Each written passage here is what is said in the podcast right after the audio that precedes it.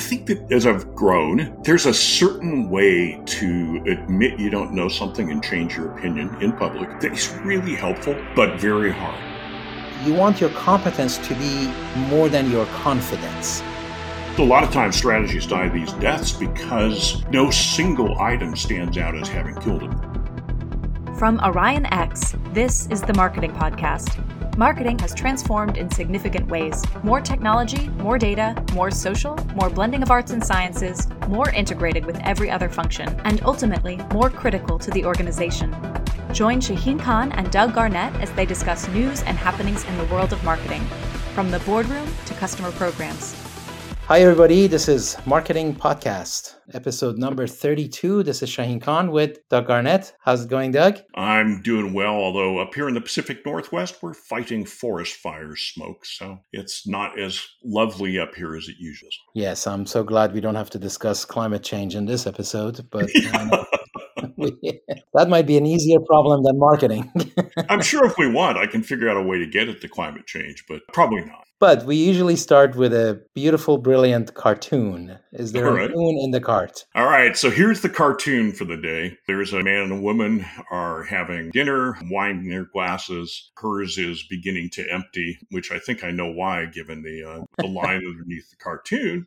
And the guy says to her, "Let me interrupt your expertise with my confidence." Excellent. And I laugh. Yeah. Yeah. So I have had some thoughts about this. Go ahead. Okay. What, what are you thinking? Well, I, I, mean, first, it starts with, you know, we all know how confidence often trumps expertise. And in fact, there is a study reported in a book by Farhad Manjoo. And in the study, they took some actors and trained them to give medical speeches and then do it with confidence. And they went to a conference and they gave speeches. And there were people coming up after the speeches just you know, wanting to connect and work with them and just, I mean, all that kind of classic stuff of conference. And it was purely because of confidence, because they had intentionally made the speeches bullshit. So, so the speeches were bunk, but they were stated confidently, and that led all kinds of people to want to connect with them. And I think that's a, it's a human problem. I think it affects us especially in marketing because we're up against such difficult challenges sometimes that the people who come in absolutely confident they've got the solution win the day a bit too often. Yeah, I have given this some thought over the years. And yeah. if you go back on my tweet stream, there's probably something from some years ago that alludes to this. And my formulation was that you need competence to address complexity. Mm-hmm. And when complexity increases, you need proportionally high competence to deal with it. Mm-hmm. And whenever there's a disruption in the market or in society or in technology, and there's a new batch of stuff coming in, you need to go learn it. You need to gain the competence to deal with that. It is true that you need a certain level of confidence to also overcome any adversary or deal with any complexity. So, mm. good confidence is good, right. but unwarranted confidence is what we have a problem with. So, the equation I sort of came up with, or maybe it's already there anyway, is that you want your competence to be more than your confidence right? Mm-hmm, mm-hmm. That would make sure that you do have some confidence, but it doesn't overpower the competence. And then the both of them need to be larger than the complexity that you're dealing with. So that's sort of the inequality. The competence bigger than confidence bigger than complexity is the inequality. Now you could turn them into ratios and say that the ratio of confidence over competence had better be less than one, but sort of approaching one because you do want competence, but not etc. So that's how I was looking at it. I think that's great. As you're talking, the thing that occurred to me is when I judge somebody who's confident, I look for whether they have humility with it in that sense that somebody who is truly on top of their game has the ability to usually to make fun of themselves a little bit or to I, I, think actually the ultimate statement of confidence is to say you know i don't know that answer. Let's talk right. you know because right. it takes confidence to say i don't know especially in a corporate environment where the political sharks or alligators are all ready to chop away at anybody who says well i don't know because that's seen as being wimpy or being vulnerable as or as an opening. And i think the people who are confident enough to say that's a good question. I don't know the answer let's go figure it out. Right. Are, you know, far beyond. Now, there's a challenge here, and that is when there is a question and you do know the answer. Yes. And you're dealing with somebody who patently doesn't but they bring supreme confidence to the table that becomes a little bit difficult because then while if you were talking to somebody who is highly sophisticated and really knows what they're talking about you could see that in that level of high sophistication there could be other ways of looking at it but not in the context of the current discussion. So i'm finding myself increasingly to have not enough patience with that. The answer is really known here. It's a solved problem. We don't need to get ourselves. Why do we have to rehash what's already known?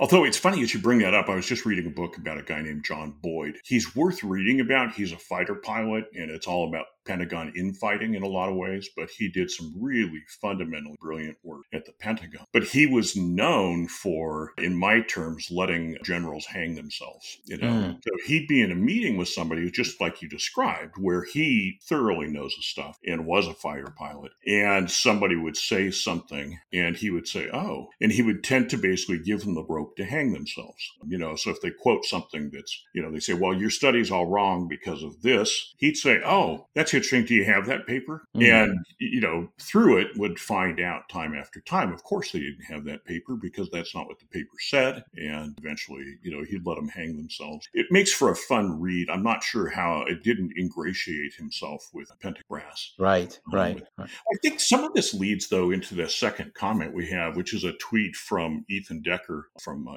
whatever that is, tweet on X. I'm not sure what the right way to refer to it is now. But basically, there's more to it. But primarily, he says, bad data sends you confidently in the wrong direction. And I go there because a lot of the times I run into people who are way off target. They're so confident in their off targetness because they believe they have data that shows that they're right. It is incredible how much, well, I have data that shows this, gives an impression of confidence. Well, you know, that's what causes plane crashes when the sensor is giving the pilot the wrong data. You're at this altitude, but you're not. Temperature is this, but it isn't. You're gaining when you're losing.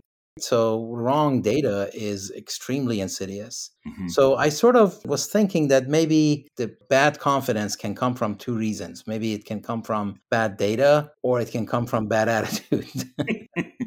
well, I think some people get it because they learn to win arguments with confidence. Sometimes they can browbeat the opposition into uh, submission. And, you know, I mean, we certainly have politicians that we could look at and say, yeah, that's their gig. But and they're out there. I, I kind of worry about them less than I worry about people who are fully convinced they're right. Well, in a corporate environment, this is definitely the boss's problem. You really need a boss who can tell the difference and not allow just blustering confidence mm-hmm. carry the day unfortunately, many bosses actually do want the confidence. They want somebody who can confidently take charge and do XYZ. And that is where things go wrong, which is why I say, you know, the root of all evil is bad promotions and if you don't correct them immediately then they just fester and they become bad and then they hire bad people on top and then next thing you know you got a bad culture. Yeah, the whole thing is bad. Well i think too it you know it kind of fits back into marketing. It fits with that blog post i've written about the caricatures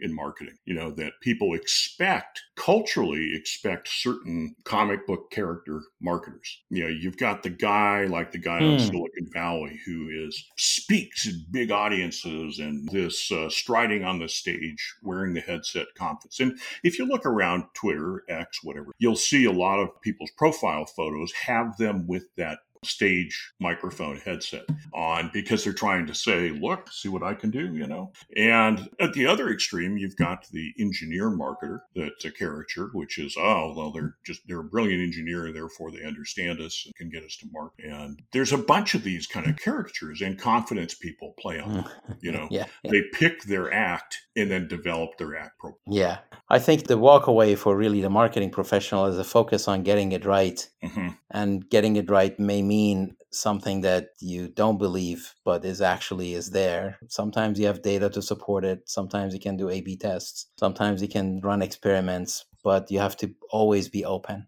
You have to always be open. And the only way you're going to always be open is to remove your own ego. But then the moment you do that, you still have to be confident. You still have to press for the right point when the, you need to because you know it And that just makes it very difficult. Yeah.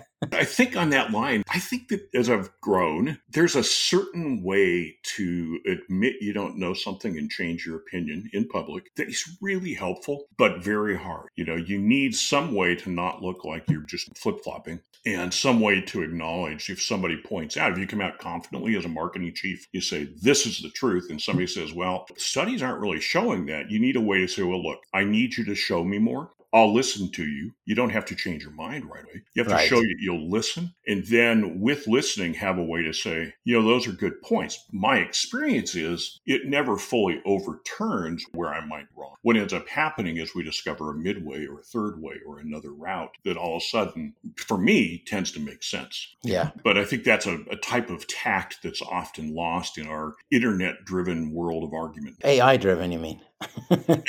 well, shall we shall we talk AI? Uh, How can we not, right? really, really. There was a decision handed down in a district court, which, in a specific case, said that AI generated art cannot be copyrighted. Now, of course, all case law is based on the specifics of the case, and I don't know everything there is to know here. But it was a district court judge, Beryl Howell, and she was presiding over a U.S. copyright a lawsuit against the Copyright Office because it refused to copyright something a guy had generated with the creativity machine algorithm. And he created the algorithm and generated it, and they refused to copyright. And I think it, you know, it gets us into beginning to talk in more specifics about all the murkiness around AI and the ability to own any uniqueness you generate out of it, which should be of concern to marketers. Definitely. So this seems like a really big deal case because if it cannot be copyrighted, what does that mean? Does that mean it's in the public domain? That means if you go in and come up with just the right prompt to generate a written or visual item, asset, can anybody use it now or can it just not be? So what are the rights that are allocated to that. So I think, you know, digital rights management of this are really paramount and difficult. Now, existing trademark copyright intellectual property law already allows for fair use right which is mm-hmm. why you know audio snippets are always less than 30 seconds long and et cetera et cetera because that's what you can do without paying anybody anything. There's also derivative laws that if you use something in a snippet and you have a derivative that isn't that but is influenced by it, what are the ingredients and how much right do you have on that? So all of this for marketing is really a big deal, as you mentioned, because it's all content, it's all creativity, and who owns it? Well, it is a big deal because if we're trying to get back to some of our other discussions, if you want your assets to be distinctive, you can't have everybody else using it. So if you go off and create an image and you put work into creating that image and it's used within, say, all your advertising, so that people instantly say, oh, that's advertising from Doug and Shaheen Incorporated, then you want to have some sort of ability to restrict other people from using it. But according to this, it looks like if you're generating that image from AI, you're in fuzzy ground. What I wondered, you know, speaking of fair use and derivative work and the like, I go back a step earlier in AI and say, well, most of these AI machines are trained by having them look through tons Data. of images or all over the web or whatever. It's all the training that goes into them. So, because, for example, if this is trained on Beatles' Let It Be, Hmm. You know, is there a problem? Because if it's trained on Let It Be, well, clearly there is ownership of copyright. To what degree can that copyright be enforced against your thing that came out of an engine trained on Let It Be? Boy, you got some really nasty questions derivative potentially in there. And I'm glad I'm not a judge. that's right. Well, you do know a couple of lawyers. I do know a few lawyers. Yes, that's true. Some of them I know a little, little too well, which means too involved with legal cases. But but then that's there's right. my brother. We, it's really fun to hang out with. So eh, exactly, he's the one I had in mind. yeah. and I'm not a I'm not a lawyer. I don't even play one on TV like the doctors you mentioned.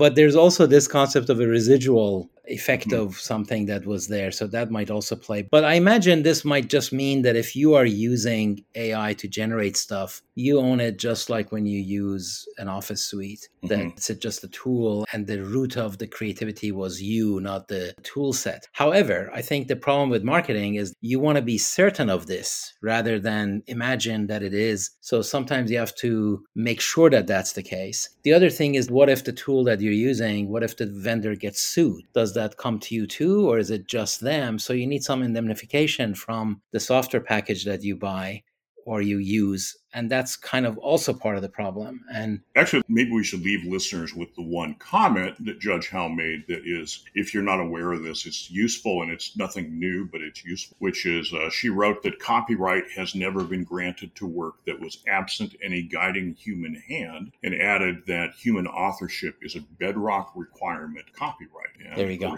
we hear that literally and all of a sudden ai becomes considerably yeah yeah. Or you can just decide that that's just a tool. Yeah. That the human who's operating AI is the one who is responsible. Now, that responsibility could go right and wrong, right? So you're also at fault if something goes wrong. But I think for marketing, because content creation is really what these generative AIs do and they're in vogue, yeah. and marketing rests on a lot of content so that it, requires clarity and you know the other thing is whereas in the past you could kind of do a fair use and you were talking about small dollars now when you have a company that may not be profitable but they're valued at 1 billion dollars or whatever it is then you might want in you might say hey there's just so much money involved that if you've used my content to get there, maybe I deserve something. I need to share that. Yeah. It was a fair thing to do. Yeah. yeah. So that leads to content strategy. oh, content strategy. You know, I don't. Is that a good thing or is that a bad thing? On my list, it is on my list. So, is content strategy okay, or is it subsumed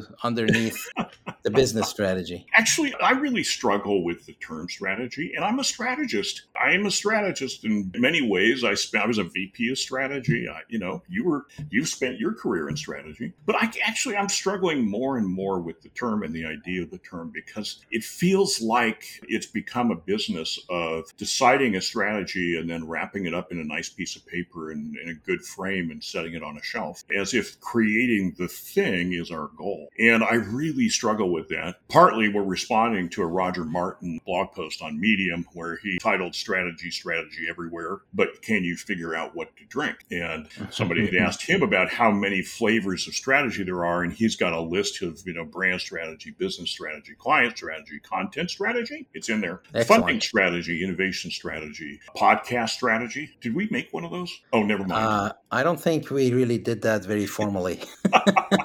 But I think part of the problem he's pointing out here in the blog post is that this idea that everything needs a strategy has just overpopulated the world with things called strategy. And when that happens, it minimizes value of what we might call a true strategy. You know, I think that's one of the difficulties. What are your thoughts? Let me uh, throw it back to you. Yeah, I have several thoughts on this. One is I sort of had already given up on the multitude of things I figured that's just part of the reality of things. So my assumption was and really continues to be that everything is eligible to have a strategy, right? What is your laptop strategy? Fine. You want one, have one. No worries. You know, I'm not going to get in your way by saying that that's like not the right way of thinking. So I used to have a bad word list, and strategy was among them, exactly because everybody had one and you could apply to anything. And in general, any word that is defined by the context of the word is in the bad word list because its definition is not very clear. We used to joke that, you know, a strategic deal in a sales situation was always the one that you were going to give away for free. That's true. We're doing this for strategic reasons. It's a strategic reason. you know? Well, I think some of this, to me, is I feel like the reason I mention it being like in a picture frame on a shelf is I feel like strategy loses its life way too easily. And my role in strategy a lot of times was not to come up with the strategy, but if I was working with a client, I would go talk to people with the client. And as I listened and heard and things like that, what I could do that they couldn't do within themselves is pick and choose pieces and how they go together and related in order to say, say, hey, you're trying to get from A to B. The question then is also, how do I get there? And the strategy kind of has two ideas in it. One is, where am I trying to go? And the second being, how am I going to get there at a high level, making sure that the strategy can work. So, in doing that, I've actually found that most people have a good sense of a lot of that in companies. I have a friend who called himself a business therapist for a very short period of time. Absolutely. Because he finds that you go into business, people in explaining what's going on will reveal the solution because they already know a lot. And I found that was strategic work. But what I could do was pick and choose what mattered from interviewing six or eight people and say, well, here's what I'm hearing from you guys, and this is all consistent. So if you think about this like this, you've got a strategy. And it was a way to make a lot of, lot of uh, progress. Well, the other word we hear is transformation. Oh. What do we do to transform the business? And how do we use our existing strengths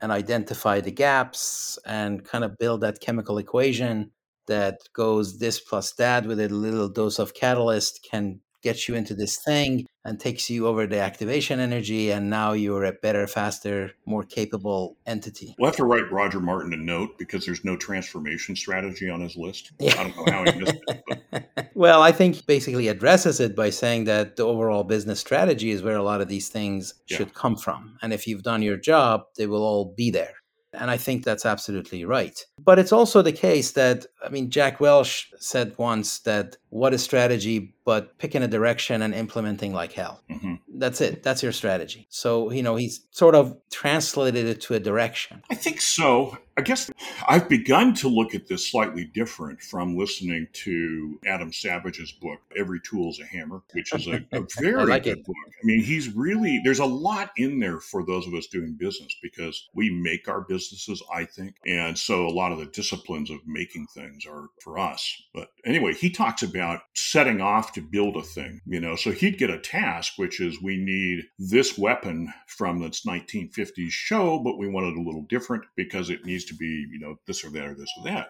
So he would set off to build something like that and talked about, you know, so first of all, there's a direction there that says we kind of need this, but you notice there's a certain amount of fuzziness in it. And that's what strategy is about. We want to go kind of this way, and we think there's really ripe territory by going that way, but we can't get too specific in the beginning. And then he talks about building, first step he would do is build really rough kind of cardboard models of a scale version of it, just to play with how do things go together and what's going to make it look interesting interesting. And, you know, there are a lot of things he would learn by building that. And it occurs to me, I feel like that's part of strategy hmm. because mm. if a strategy can't be implemented, it's not a strategy. It's just somebody's idea. It's not a strategy. And so taking some coarse, broad steps towards how do you build it. This is where I disagree with Welch, which is I don't think it's go like hell that way. It's pick a direction, you know, do things to double check the direction and learn how to get there and then go that. way.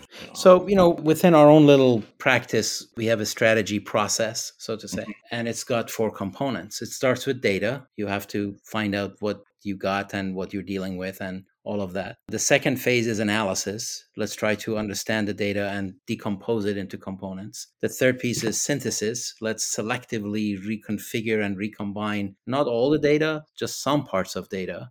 And that is really where your direction and your initial path and what do you need in order for it to be successful kind of shows up. And then the fourth one, we sort of ended up with change management, change acceleration. And this was because our observation was that most strategies fail because they can't be implemented, that there's too much, too many antibodies inside the company, not enough alignment. People say the same words but don't mean the same thing and there's already enough momentum with existing stuff and changing from existing to new means that you may have to give up initial revenue and that wasn't funded. So all of those are really part of the change acceleration change management that you better know what you're dealing with or it's just not going to happen. Even though the strategy was brilliant, it's just not practical. So you have to make it practical. Now, the bonus is that all of this is sufficiently successful on your watch. so you can actually continue to implement it. Otherwise, you start it, it doesn't go as fast as everybody fantasized that they would and then a new team comes in and then it just never happens. Well i think it, a little bit it's why i've never made myself into a full-time strategic consultant because in fact the implementation part is really, really important to me. And I have no interest in creating strategies with no confidence that they're going to be implemented. Because I think that in my book on complexity, I write about the impact of mass numbers of tiny things. And each tiny thing is immeasurable, but can either build up to great success or build up to great failure. And one of the failures I call the death by a thousand paper cuts. And mm. that's what I see happen to strategy. People come up with a really brilliant direction. Okay, that'll make sense. We test it. We know it can be done. And then as let's call it a bureaucracy or let's call it a, in my case, a lot of times it was production teams would pick it up, all the juice would get lost. And they, you know, compromising decisions were made continually. And a thousand small compromises later, it's no longer the strategy. And then yeah, people come yeah. back and say, well, what happened to your strategy? You know, just wasn't a good strategy. I mean, there's so many ways it can go wrong. Yeah. Yeah, there are. There's so many ways. And I think that so a lot of times strategies die these deaths because no single item stands out as having killed it, you know. So you can't say, oh, those damn people in, you know, quality control. You know? I have a single item. Yeah. The single item to me is funding. Well, yes. I think if you, you yes. know what I did there. you see what I did there. yes, I see what you did there. because I think all of these obstacles are real and should be expected because they always happen. And the only force that can bulldoze right through them is funding. So if you fund it for success, then you can demand success. And now you're also braced for it. You know that this thing isn't a 100K affair, it's a $10 million affair. Right. And if you don't have that kind of money, then maybe you realize that you're counting on being lucky and may the force be with you. Well, and I think a little bit it comes back to this is again where senior management has to set the stage, right? If there's not enough funding there, then they're the ones saying, wait a minute, if there's no funding, what are we doing? You know, why waste a million dollar effort when we need 10 million? That's silly. And why go that way? But the other one being this death of a thousand paper cuts come because there's not a culture I found within the company that understands a strategy and knows how to protect it and execute according to it. And reading reading, actually, in this guy, John Boyd, I was reading a discussion out of World War II when he was looking at Blitzkrieg and mm. pondering why was it that the Blitzkrieg of the German Blitzkrieg was so effective. And it turned out that each, you know, division commander understood the whole goal of what they were doing, which was to drive as deep as possible, cut things off, create chaos, intimidate the enemy, and don't stop. And so each of the commanders understood that and they were supported by the senior command with a go, just do and do everything you can. Whereas in a lot of traditional management, they would have been given a, well, go take this hill and call us after you take that hill. Right. And that just, you know, slows it down. And I think to some degree, you know, we've hierarchicalized, whatever that word is, management so much that we've trained people to expect to be told micromanagement details instead of figuring out how to give people room to say, I need this, go make it happen. So I think there's something really profound here, and that is that there are certain objectives that as a business you are not eligible to pursue without the right culture. If you can't empower the front lines to do the right thing, if the frontline thing people are not qualified to be empowered, mm-hmm. then that's not for you. You have to find another objective. It's interesting, you know, Rory Sutherland observed that sometimes the opposite of a good idea is also a good idea. Mm-hmm. And I actually qualify that somewhat based on company. That sometimes what your good idea is another company has an opposite idea and it fits their company so well that they'll thrive with that idea. Right. I think that we see, for example, in product development, that product, not every company in a category can develop the same product well because there's everything has its nuance, everything has skills, and everything has little bits that, you know, there's somebody in the company that happens to be passionate about a certain area and that makes that product a unique thing. And you can't expect the fully bland mediocrity of companies being identical at that. So sometimes what one company is going to thrive at, another company would fail at, but that company company has a different thing that they'll tend to thrive at. And that's uh, the beauty right of it. Excellent. Maybe this is a good spot for this episode. Seems it. All right. Thank you, everybody, for being here. Write, send photos, postcards. and please don't interrupt our expertise. You're confident. No, wait. wait, wait, wait. awesome. All right. Take care, everybody. Until next time. Cheers. Cheers. That's it for this episode of the Marketing Podcast. Every episode is posted on orionx.net and shared on social media. Use the comments section or tweet us with any questions or to propose topics. If you like the show, rate and review it on Apple Podcasts or wherever you listen. The Marketing Podcast is a production of OrionX. Thank you for listening.